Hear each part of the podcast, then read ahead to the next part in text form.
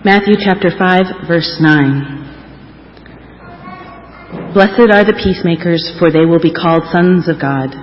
Blessed are those who are persecuted because of righteousness, for theirs is the kingdom of heaven. Blessed are you when people insult you, persecute you, and falsely say all kinds of evil against you because of me. Rejoice and be glad, because great is your reward in heaven. For in the same way they persecuted the prophets who were before you. Matthew chapter 5, verse 38. You have heard that it was said, eye for an eye and tooth for a tooth. But I tell you, do not resist an evil person. If someone strikes you on the right cheek, turn to him the other also. And if someone wants to sue you and take your tunic, let him have your cloak as well. If someone forces you to go one mile, go with him two miles. Give to the one who asks you, and do not turn away from the one who wants to borrow from you. You have heard it said, love your neighbor and hate your enemy. But I tell you, love your enemies and pray for those who persecute you, that you may be sons of your Father in heaven. He causes his sun to rise on the evil and the good and sends rain on the righteous and the unrighteous. If you love those who love you, what reward will you get? Are not even the tax collectors doing that? And if you greet only your brothers, what are you doing more than others? Do not even pagans do that. Be perfect, therefore, as your heavenly Father is perfect. May God bless the reading of his word.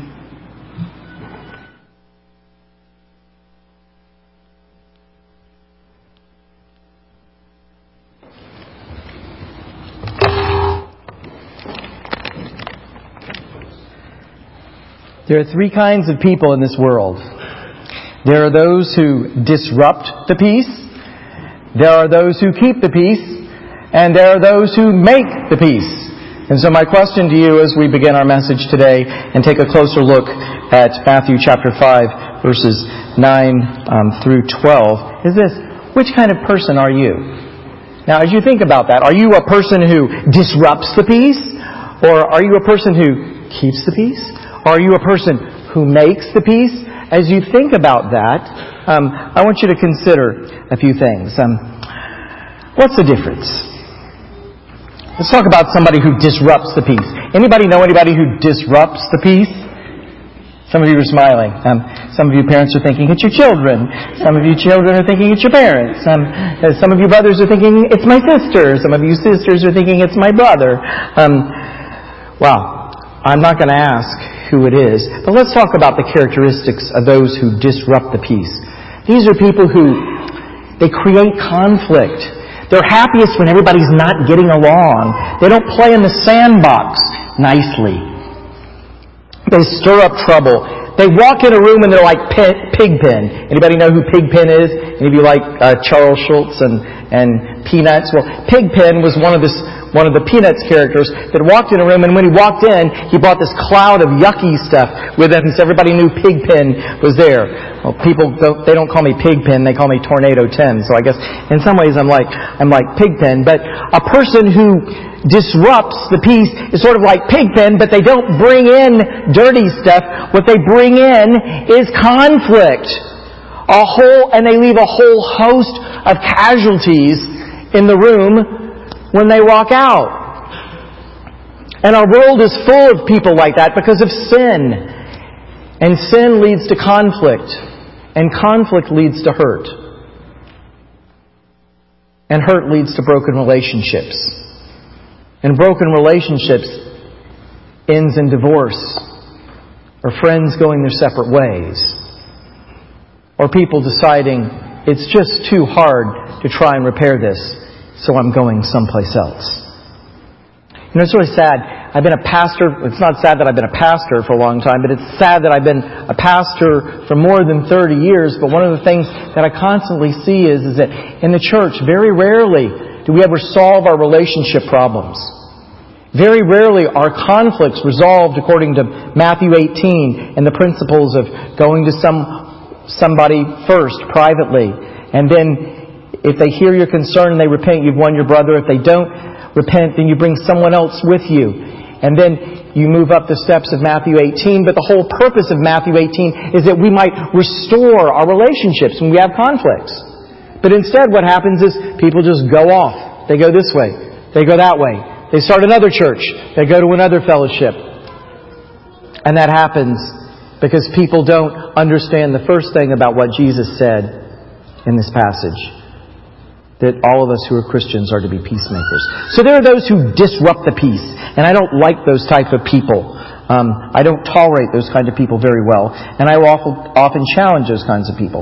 Um, let's talk about the other kind of people. And I think most of you, forgive me for saying this, I haven't known you that long, but I've made some observations, and I've had uh, many opportunities uh, over the years to, to speak with other people who are in similar situations and in their families. And I think that most of you fall into this middle category of people who keep the peace.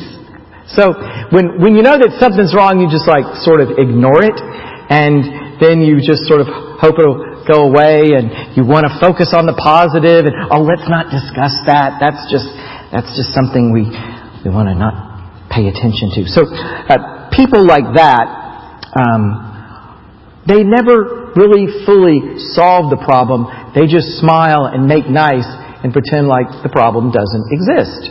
So there are people in the world who keep the peace. But then again, there are people who make peace. And people who make peace, there are those people who say, I'm sorry, as much as they say, you were wrong and you hurt me.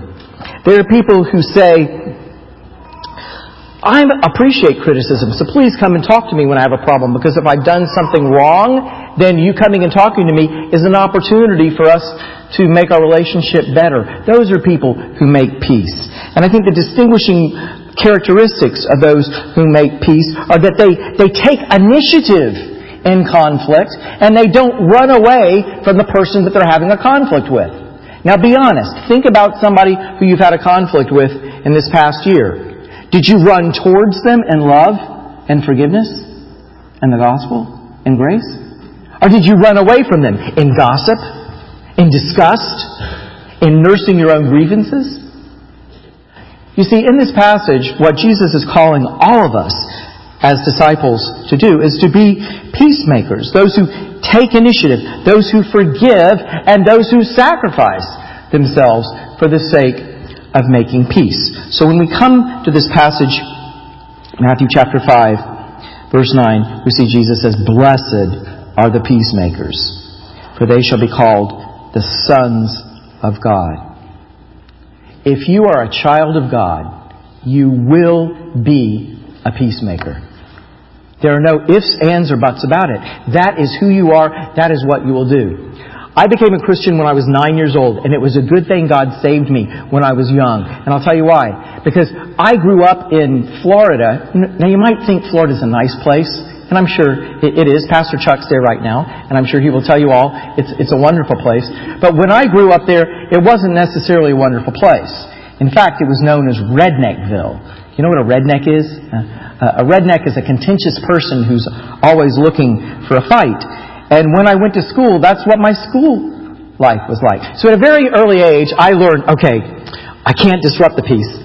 I'm the smallest person in my class. I don't have big muscles, and so it's never going to happen. So I can't be that kind of a person. And keeping the peace just doesn't work. We need a better solution. So I decided I was going to be a peacemaker right after God saved me. So from age nine on, I tried to be a peacemaker. And, and I confess to you that part of my reason for doing it was completely selfish. Why? Because if I'm a peacemaker, then people aren't going to beat me up, right? Um, so I became that, that diplomat at age nine to try and get everybody on the same page, loving each other, not punching each other. And I got out of um, elementary school with only about three major fights. Praise God. Um, but then what happened is I entered into junior high school. And I began to learn that some of the kids in my school were what we called thugs. Now, a thug is like a bully. And I began to be bullied for no other reason at that point than the fact that I was a Christian. These thugs would bully me, and they scared me. I mean, they really scared me. Then I grew up and I went to, went to high school, and that terrified me. Brothers and sisters, till, to, till today, I'm still trying to get over my high school years. It was traumatic. Um, and I took a lot of flack. I was persecuted because people knew that I stood against their partying on the weekends and thought that they shouldn't be going out and committing sexual immorality. And because I was a Christian and because I had a loud mouth about it, just like I have a loud mouth about it now. But this is great. I have a loud mouth and a microphone. Um, but, but back then I didn't have the microphone, but I had a loud mouth and it got me a lot of flack. And so people would do this. They would, they would pick me up. They would beat me up when no one else was looking in the locker room. Times like that. I'd come home from, from school and my mom wouldn't say, how was your day today? Son, she'd say, What did they do to you today? And that's what my life was like. Why?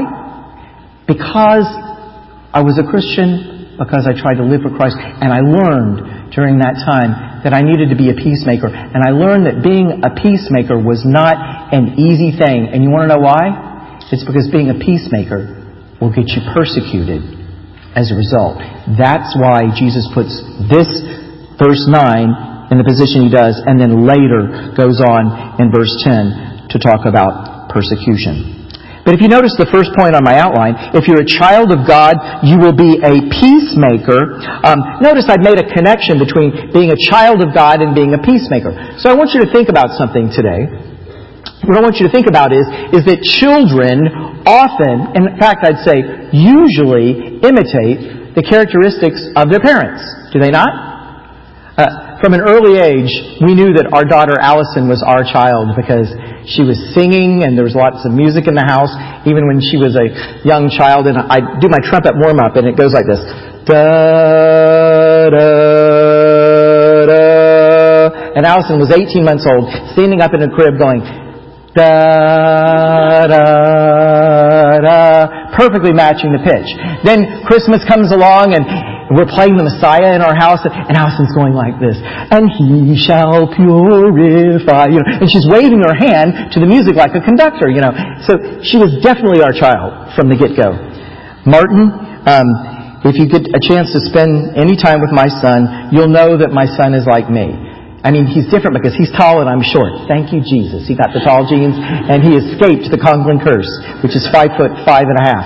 Um, used to be five foot seven, but I shrunk. That's what happens when you get old. You shrink.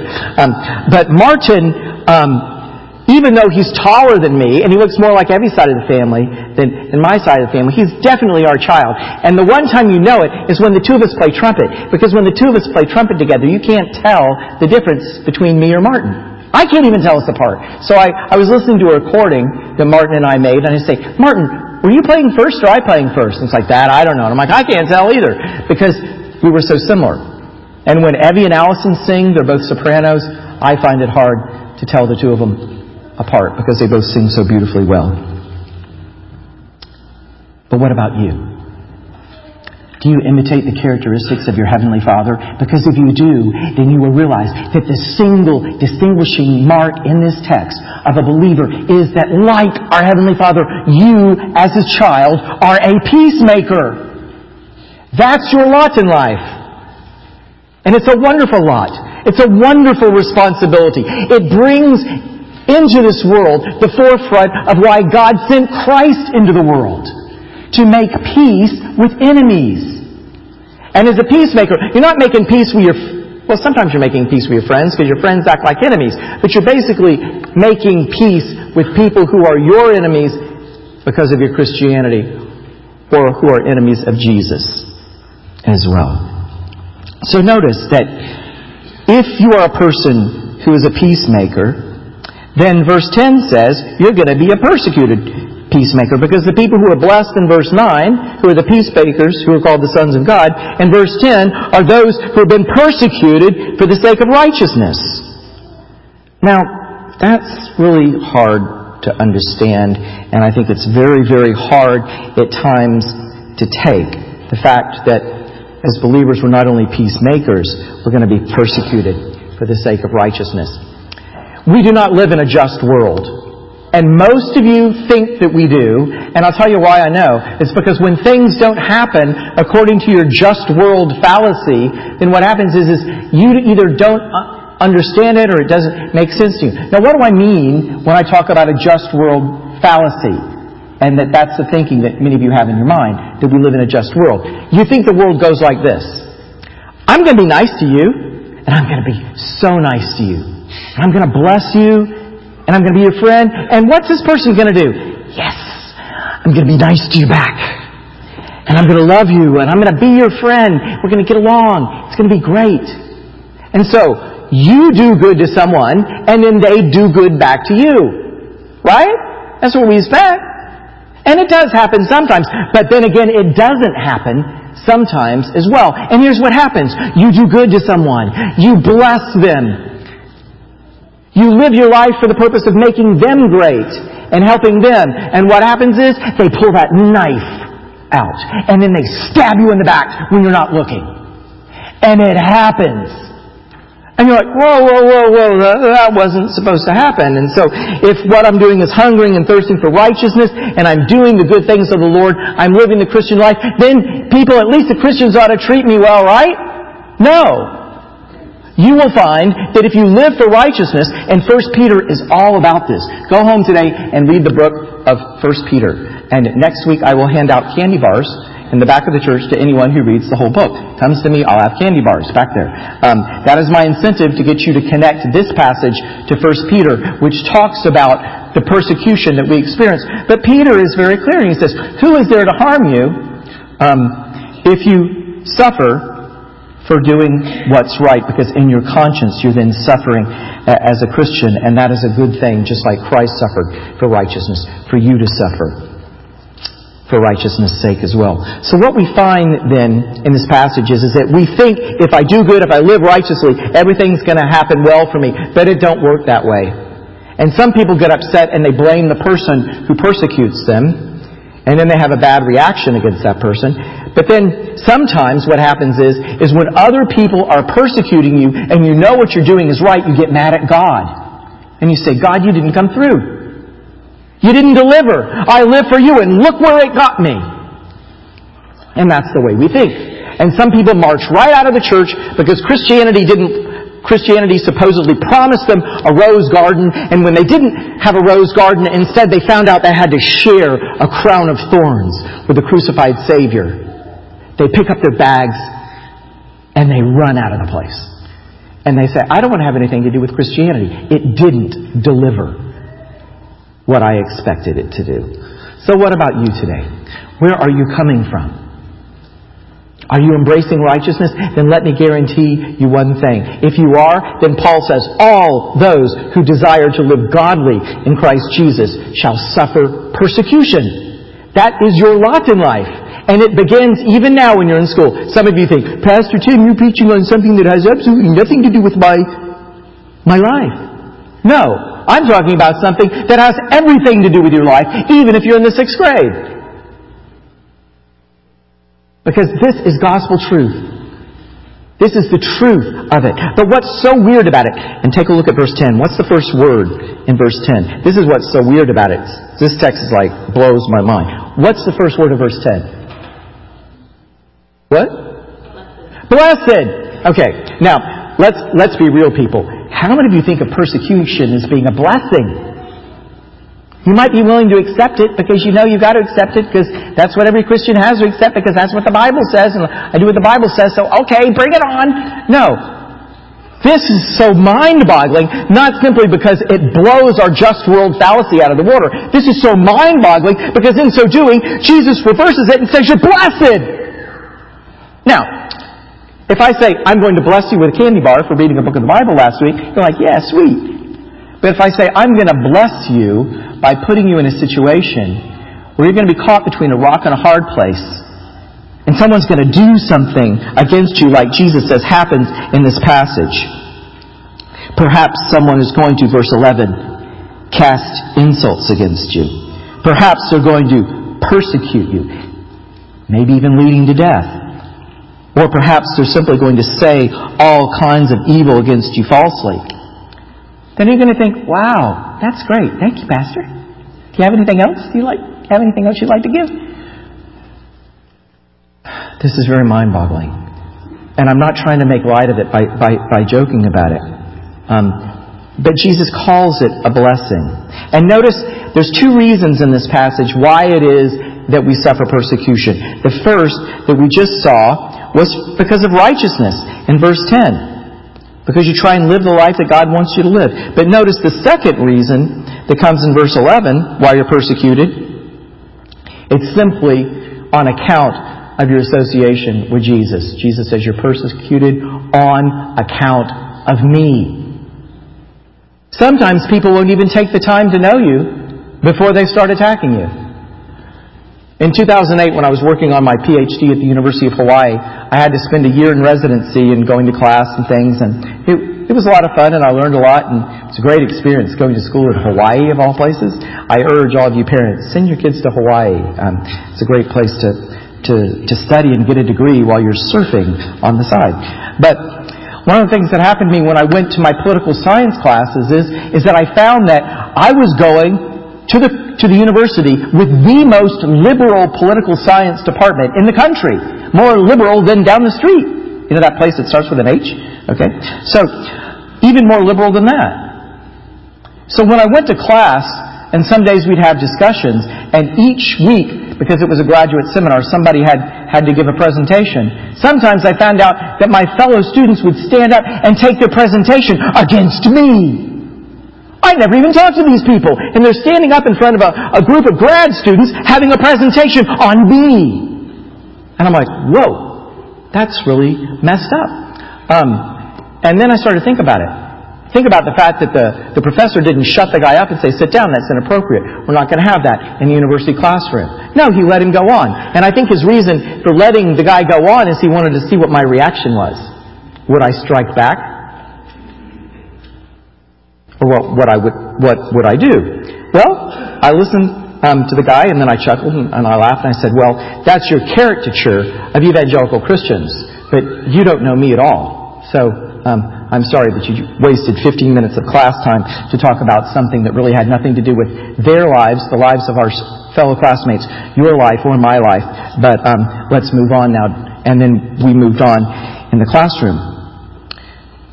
But if you claim the name Christ as your Savior, and you claim the name Christian as your birthright, and you know you're a son or daughter of the living God, and you know that you're hungering and thirsting after righteousness, to want to be like Jesus, to do the things that Jesus did on this earth, and to not only wear the bracelet that says WWJD, but on this hand it says whatever Jesus would do, I'm willing to do as well. If you're that kind of a person, it's going to cost you it's going to it's going to be difficult. And so you're going to suffer. And when you suffer, people are going to revile you, they're going to persecute you, and they're going to speak evil about you. One of the greatest blessings of my life has been to be a missionary amongst the house church Christians in China. And the reason is because the house church Christians are persecuted. And some of my friends spent 20 years in prison. And in spite of it all, uh, they have the most amazing responses and attitudes. Um, I remember one lady, I was interviewing her in Shenzhen, and she was just telling me about what had happened a few months ago. She said, the policeman came by, and they found out that we were leading a church in our house, and so they took everything out of our house. They took all of our electronics. They took our, our CD and our tape machine. They took it all out. And she said they went to our bank accounts. They drained our bank accounts of all the money. And as she's saying this. She's saying it with a smile. And I'm thinking, does she have some, so, so, so, something wrong? Maybe, you know, something stuck in her teeth? Because you know, every time she said, this is what the government did, she smiled. And she smiled. And she gets to the end. And I realized, oh, she has nothing stuck in her teeth. She has Christ stuck in her heart.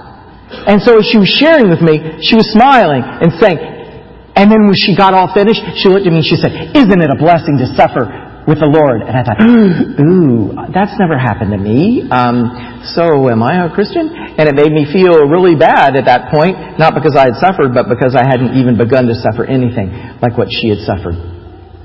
I had the privilege last year of doing the final editing and the final translation of China's most famous house church Christian lawyer, Gao Zhisheng, who's a human rights attorney who suffered horribly because of his faith um, and because of him standing for the rule of law and human rights in China. And I had the privilege of, of reading his last 10 years of a torture testimony and then getting it into English that was then published a few months ago by the American Bar Association. We, uh, we published it under the title, I gave it Unwavering Convictions, Gao Zhisheng's 10-year torture ordeal and um, triumph of faith for a transformed China. So, as I wrote that, there's one section of the book that really, really, really got me. And it was a section in the book where Gao had had all of his teeth knocked out because of his accusers and because of his, the people who have persecuted him and tortured him.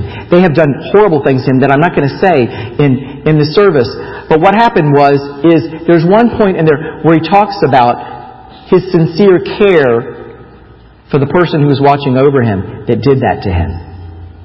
And as I read this, and I realized here we have, in living form, someone who actually lives out what Christ says we should do in this passage because as we go on later in the passage, and Emily read it earlier, what is our response to it when people do that? The way that we, we think that we should respond often is respond in kind. Somebody hits me, we hit him back. But what Gao Zhisheng did and what he writes about in his testimony was, is he loved this man who persecuted him.